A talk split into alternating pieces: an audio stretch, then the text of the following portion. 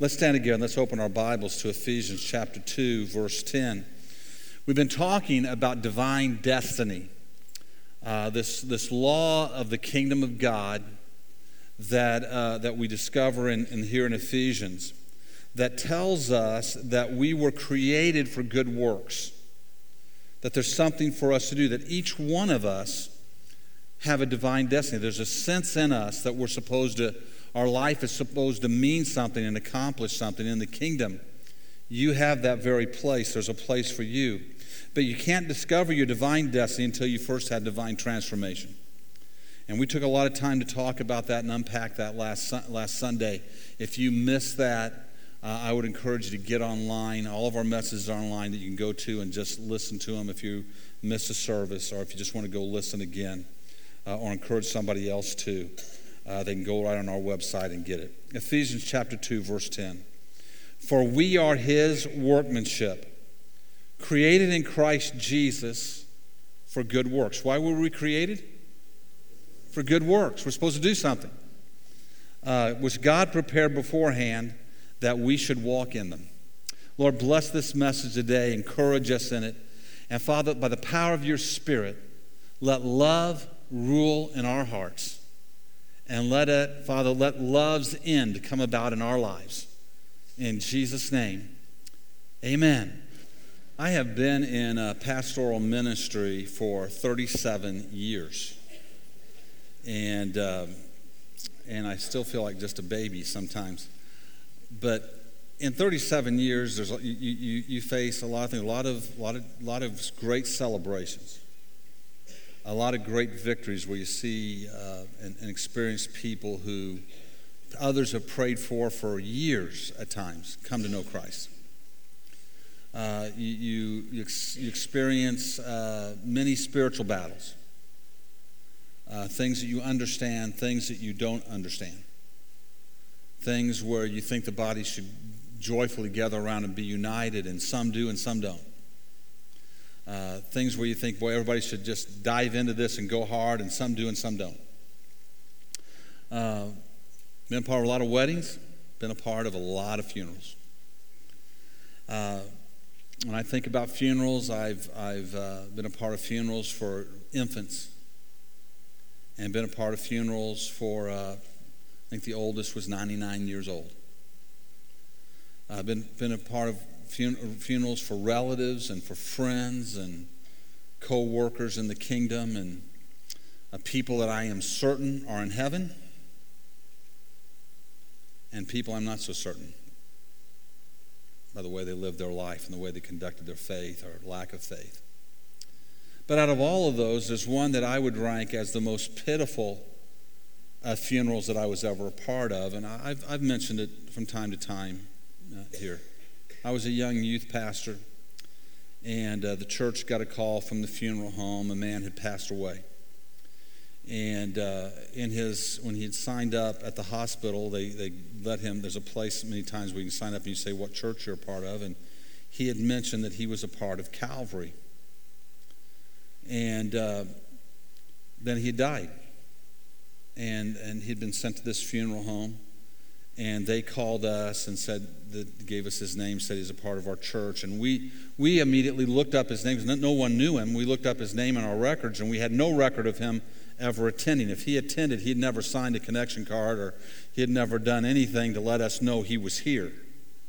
Uh, he'd come and gone and been anonymous if he was here at all.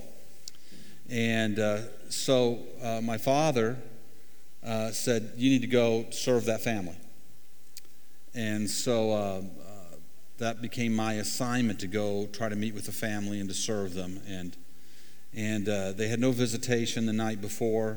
Uh, just a short visitation was assigned a few hours before the funeral. And so I'd gone out, and when I got there, the director told me that he had, he had had to choose everything.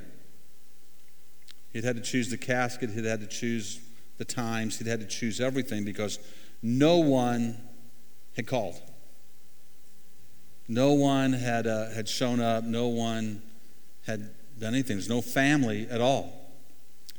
Uh, we waited. There were no flowers, no notes of any kind of, of, any kind came, and and it's getting closer and closer to the time for the, the service itself. And just before the service, a couple of people walked in. They didn't know each other. One, as I talked to them, I discovered one of them was a neighbor who had lived down the street, and he said, Yeah, I, I heard he'd passed away. Uh, you know, I'd, I'd, waved at him when I would drive by. If he was out in the yard a couple times, I stopped and said hello to him, but didn't know him very well.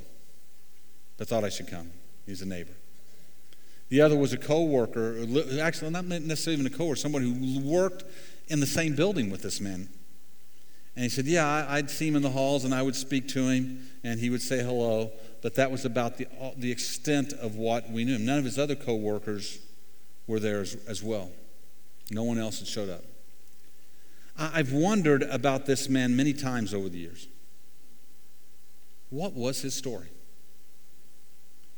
Was he painfully shy? Was he just so shy that he just kind of existed and, and, and hid out from people? Did he have a, an emotional or a, a mental uh, issue that, uh, that, that filled him with fear or filled him with anxiety around people that kept him from connecting with people and it was easier for him to hide out. Had his family died? Did he have a family and they died and and and and he didn't want to open his heart up to that kind of wound anymore and he kind of crawled into a, a lonely shell of a life and kept himself separated and other people at arm's length from his life? Was he just a mean old guy? That nobody wanted to be around. And everybody who'd been a part of his life had long since stopped caring about. Uh, was he a functioning alcoholic or drug addict that holed up in his home each night, chained to his addiction? Was it a tragic mix up?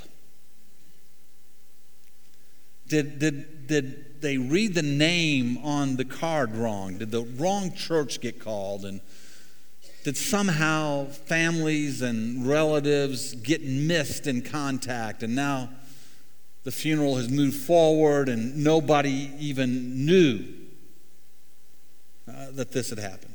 Were his friends unaware? Why was he alone?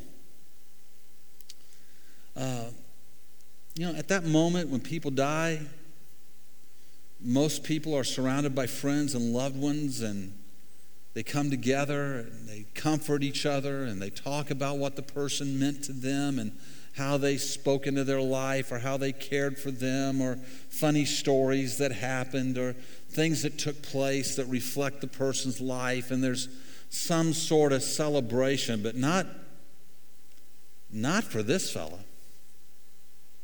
It was a blank. I have long since settled that I will never know the story, but whatever the story is, it's pretty pitiful, isn't it? I've only had, in all these years of ministry, I've only had that happen one time, and with great assurance can say, that's not going to be my story, and I don't think it's going to be your story. Uh, with great uncertainty, we will be right. Some of us might have a few people that aren't, won't be sad to see us go. I know I've got a few that might dance a little bit, but that's okay. They can stay home. All the rest can come and be a part of that day. And talk about the silly things I've done in life. But what, what a tragic way to, to wrap up a life with no one there, no one to talk about what you meant, and no visible relationships around your life. And even though most of us, uh, if not all of us, will never experience that, it would take a real turn of events for most of us in this room to have any kind of an ending like that. Paul warns us about another day where many people, their eternity, going into their eternity, their life will look just like that. He warns us about a day that we are all in jeopardy of having great loss he, he tells it to the Corinthians, and it's now embedded in Scripture for all of us to know about. Listen to what he writes to them. According to the grace of God given me, like a skilled master builder, I laid a foundation and somebody else is building upon it. let each one take care how he builds upon it. No one can lay a foundation other than that which is laid, which is Jesus Christ. He's saying very simply, it's the, the foundation of, of, of our faith is about Jesus. And our faith is in Jesus, and our hope is in Jesus, and we get to heaven because of Jesus, and we don't get to heaven because of anything else. We put our faith in Him, and God does a transforming work in our life because we put faith in Him, and the grace of God is applied to us. That's the foundation. That's what He has laid, and now He says that some that there's building to be done on that foundation, and each one should take care how he builds upon it. Now, if anyone builds on the foundation with gold, silver, precious stones, wood, hay, or straw, each one's work will become manifest because the day, capital D, talking about day of judgment, will disclose it. It's going to be revealed in that day. What you built on that foundation, where you went from there, what happened to your life, and how you used your life from the day that you came into the kingdom of God and became a follower of Christ, that, that day is going to be is going to reveal what you did because it will be revealed by fire, and the fire will test what sort of work each one has done. Let me say that again. What sort of work each one has done. Every one of us. The work of our life as a follower of Christ is going to be put to the test and it's going to be revealed with fire. In verse 14, it says, If the work that anyone is, has built on the foundation survives, he will receive a reward. But if anyone's work is burned up, he will suffer loss, though he himself will be saved, but only as through the fire. He says there's a possibility that you can have the foundation of Christ lived in your life and yet not be careful about what you do with that and how that, how that foundation of faith expands in your life, controls and directs your life, leads and unfolds your life, and not be careful about it. You can go about doing your own business, doing your own thing, living your own way, and at the day comes when you stand before God, it'll be put to the test, and you'll be like that man at the funeral home where nothing's left. Nobody's there no works to count, gone up in smoke. Or you can have a life that was directed and founded on that foundation. You've been careful how you've built. And there's something to last in it. Life, think about it, life lived with nothing to show for it, just as empty as this man's final testimony on this earth, with no one there to say, He was my friend, He made me laugh, He, he, he, he and I spent time together and enjoyed each other's company, He and I did this together, He was my uncle, He, he was my friend. No one there. Our testimony in heaven will be nothing done, nothing accomplished, nothing built upon the foundation. And Paul says, Be careful. Be careful. Some, instead of finding their divine destiny in the work of the kingdom that they were called to, to, build, to, to, to build and to accomplish, Paul warns that their life will end up being lived out as an empty shadow, a life filled with activity that had no shelf life. Oh, they had worries and they had fears and desires and accomplishments and goals and dreams, sure enough. They did things. Their life was at, may have been very active, but the DNA of what they were doing was, that, was this temporary world, and it had no eternal lasting to it. And at the end of the day, it all goes up in smoke. Now, note this. He was talking to Christians. He was saying to them, Listen, you'll be saved because the foundation was rightly laid.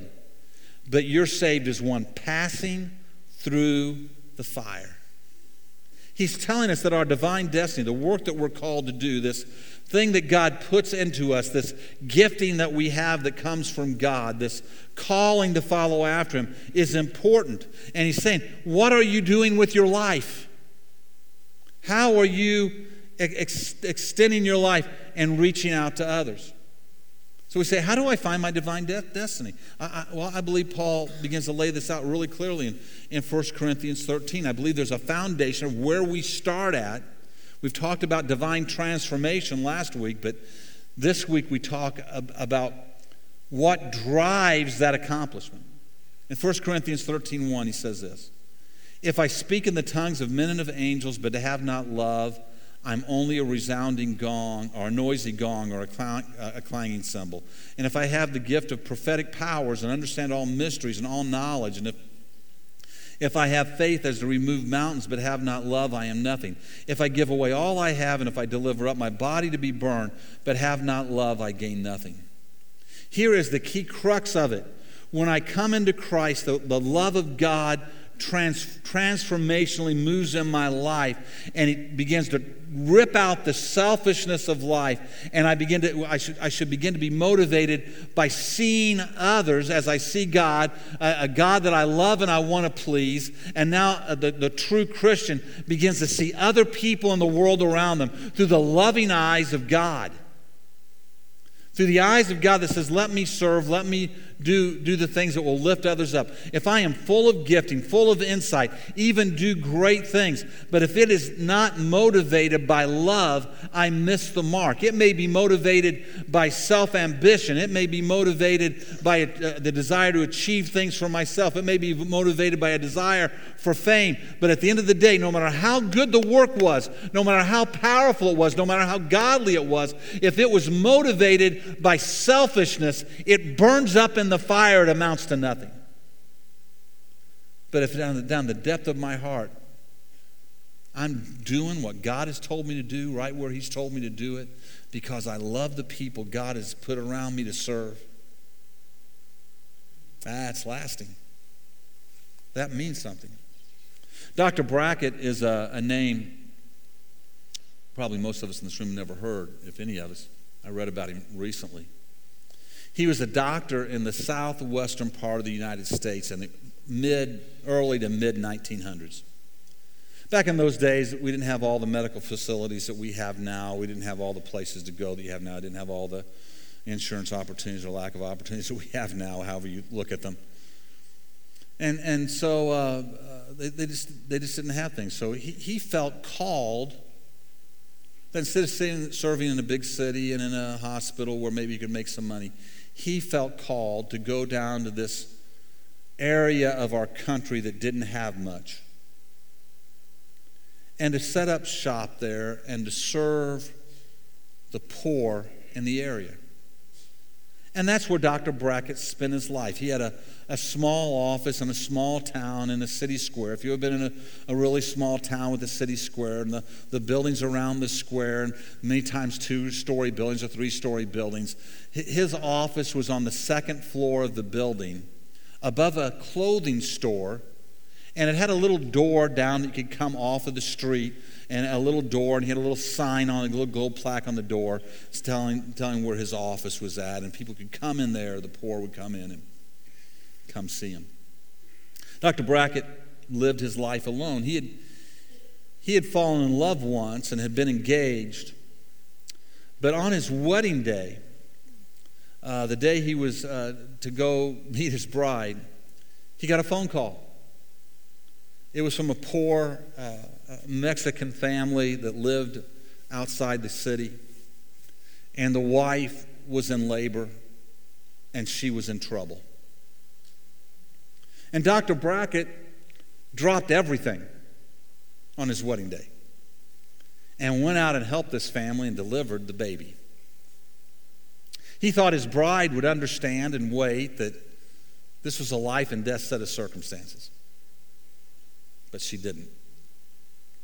She said that a man who would leave his bride at the altar to deliver a Mexican baby was not suitable to be a husband. And many people agreed with her. Well, of course, with the exception of the Mexican family and their little baby. Years would go by, and Dr. Brackett would serve the poor of that community. And in his 70s, Dr. Brackett himself got sick and died. The people of that area said it was the largest funeral they'd ever seen up until that point in time in that part of the world. People came from everywhere, the poor that he had served over all those years of service, and talked about the things that he had done for them, the cold nights he'd driven out to their house, the times they'd come in with nothing, and how he'd cared for them, how he'd ministered to them, how he'd made them feel better and help them in their time of need. At the funeral, there was much discussion about a tombstone. What should be put on it? What should it look like? How big should it be? Maybe it should be a statue and not simply its tombstone. Think of all the things that he has done. But in the end, those who came and had been served were the poor. And they didn't have the money even to put together to build a tombstone, let alone a statue. So at the end, the gravesite was left unmarked. Until one day, the funeral director was driving through the graveyard, getting ready for another funeral. And as he drove by, he looked out and he saw something on Dr. Brackett's grave. Something shiny was out there. And so he stopped and he got out of the car and he walked out to Dr. Brackett's grave to see what this thing was. It was kind of propped up on a stick. There, someone had peeled the gold plaque off of his office door and propped it up over his grave. It simply read, Dr. Brackett, office upstairs.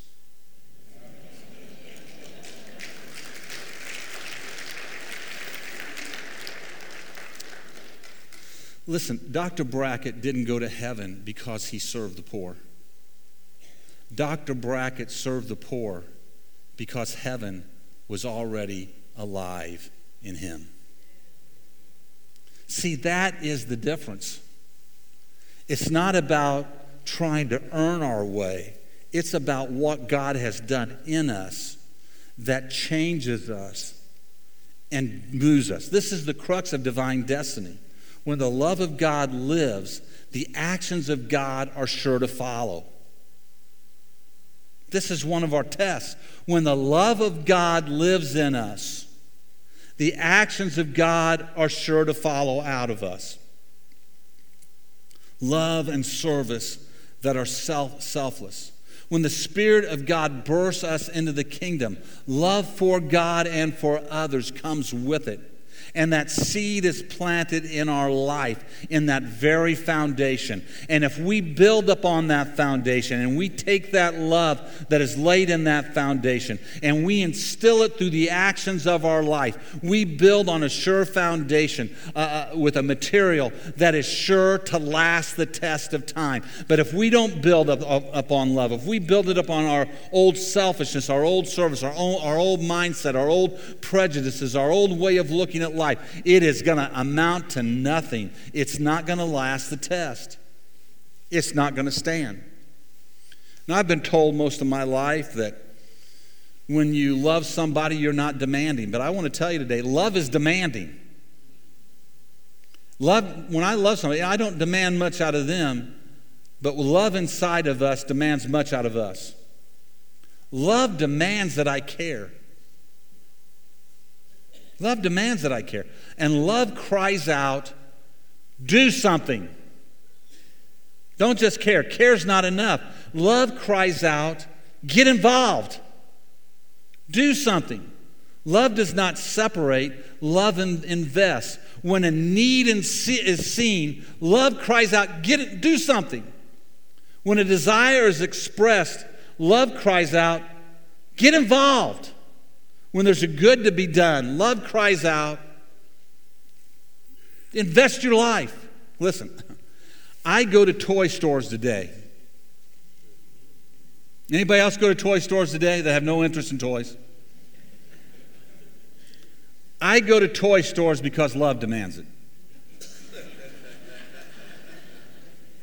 Are you with me? Guys, I buy dresses today spend money on dresses today because love demands it. I buy pedicures today Because love demands it. Are you with me? I give to missions today because love demands it. It can't sit and say, oh, there's hungry in the world. That's somebody else's problem. There's, there's, there's clothless people. There's people without clothes in the world. There's people without education in the world. There's people without water in the world. All governments should take care of that. No, love demands that we do something. Love expects us to get involved with the poor, the uneducated, the lost, the sick, uh, the needy. Love demands that we step up and invest our life and that we do something to help those in need.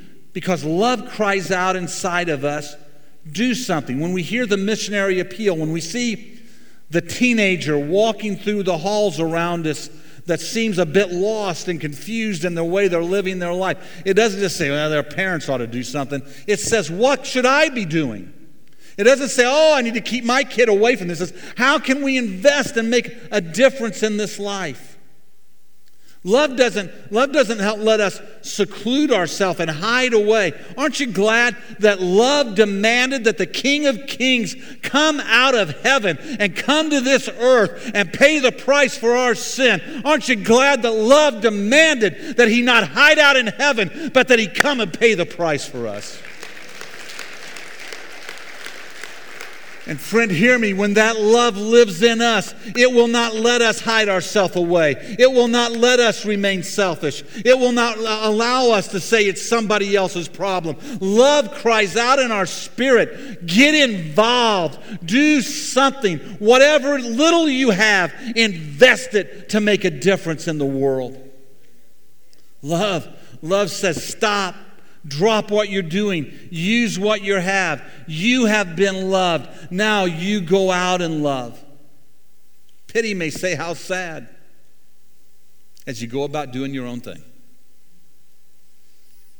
But love says, Get up. Invite him to your house. Get involved. Friends, hear this. When love rules, I still see the faults in others. I still see other people's faults. But it's not judgmental scene. It's not condemnation scene. It's not how terrible are they scene. No, when love rules and we see others' faults, it looks for ways to minister and serve. It says, How can I help them? How can I lift them up? How can I help reach into their life and make a difference? How can I encourage them down a right path? It doesn't bring out the nails to nail them to the cross. It brings out the healing balm to say, How can I minister this to their life so that will be no more? Friends, the selfish heart is filled with excuses. The selfish heart does not understand putting its day on hold for another person. In our own way, we say, Boy, the Mexican baby isn't worth that much when we sit and we do nothing. Love demands my time. Love opens my wallet. Love demands my energy. Love demands my resources, and love demands sacrifice. Love is where divine destiny lives. If I don't have love for the people I'm serving, Friends, I've lost it. The selfish heart demands to be blessed. The spirit filled, loving heart expects to be a blessing. Say, how do I get there? A number of years ago, a person came to see my dad, and they were sharing with him about a vision they'd had for their life, a vision of a divine destiny. They said, I believe, uh, uh, and Dad said, they said, this is what God's shown me. And Dad said, well, I want to hear it. And they shared, they said they saw themselves at some point in the future uh, speaking to crowds of thousands in auditoriums all across the United States. I said, That's great. That's great. I hope God uses you in, in that way. And they said, well, how, do I get, how do I get there? And said, I'll tell you what to do. Tell exactly what to do. We have a Sunday school class that needs, needs a teacher. We have a Sunday school class that needs a teacher. Uh, take over that class. And the response was, oh, I could never do that. See, I, I like to you know, be, have my weekend free where I can travel with my family and I can go see my family whenever I want to. We can go on little trips together. And I could never anchor myself to a Sunday school class long enough to, you know, be there every week. And I said, okay. Now, to the best of my knowledge, that person has never once spoke to anybody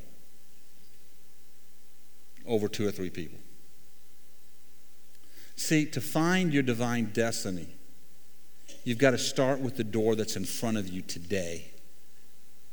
And then God takes you to the next door. He may give you a great dream, but it always starts with service today. It always starts in a small thing today. It always starts at a place today where you humbly serve simply because you love. And when you go through the door he gives you and you love and you serve today, then he can open the door to the next place tomorrow. See, there are lessons to learn there. There are lessons to learn that walking through the door in front of you that prepare you to walk through the door God is planning on opening to you. And when you get to that point where God's opened another door and another door and another door, you never look back at those days with a spirit of despising those days. You always look back at those days as a day of gratefulness for what you learned that you're not making mistakes down in this door with because you learned great lessons in loving and serving in that door. But whatever door God gives you, however great or small it is, it's not great because of numbers. It's not great because of fame. It's great because of obedience. It's where God put you that makes the difference. Listen, if you're an usher, be an usher that loves people that prays when you walk in the door God, let me serve people today. Let me love on people. Let me be sensitive to people coming in the doors of this church. Let me reach out to them and welcome them and encourage them. If you're a greeter, come in every week saying, God, fill me with your spirit today to encourage somebody who's discouraged, to lift somebody up who needs to be lifted up. Let me come in today, Father, and pour your spirit through me into people's lives so they'll know they're loved and they're cared for. If you're a singer, don't come in and say, Oh, I, I, everybody, let me showcase my talent to you today. No, your talent doesn't, doesn't do anything. Your ability, to, it's, it's stuff that goes up in the smoke and the flames unless it's filled with a love for people that you come in, you say, God, let me reveal your love to people. Let me reveal your presence to people. Let these words comfort people's hearts. Let these words draw people into worship. Let these words lift people into a new realm so they can face whatever they're going to face this week. God, use me this week as a vessel that your love flows through to touch people's lives. If you're a Sunday school teacher, love and pray for those students. But make sure whatever you're building on, that you're building on love. But here's the, the bottom line do something. There's a door to go through today. Go through it today. Be faithful to it today. Be loving in it today. And let God open the next door. You see, Jesus is our greatest example of all of that. Coming from heaven coming down to give his life for us. We're reminded of that whenever we hold in our hands the elements of communion. I'm going to ask the ushers to go get ready to serve us today. We're going to hold these in our hands. We're going to remember this was real flesh, this was real blood. This was a Savior who could have stayed in heaven and let us get what we deserved. But instead, he came to this earth and extended the grace and the love of God to us. And now, if that foundation is ruling in our life, then we need to let love rule in our hearts. And we need to love others and serve others. Find your divine destiny. My hope and my prayer for you is that when that day comes and the works of your life are put to the test, that you find yourself there with great treasure. Now, friends, it's not going to be great treasure because you love cars. It's not going to be great treasure because you love pleasure or because you love money or because you love fame. Great pleasure is going, great treasure is going to be there because you loved people and you love God. Love people, love God, and do what they demand. And God will use you. Amen. Father, we pray you to let us find that divine destiny, the one that Jesus came himself to fulfill for us, and the one that has been planted in us to do. Let us find it and do it, Father. Not with a sour spirit, not with a heart, but with joy and love. In Jesus' name. Amen. Amen. God bless you. Go in the name of the Lord, and may his joy be in your heart today.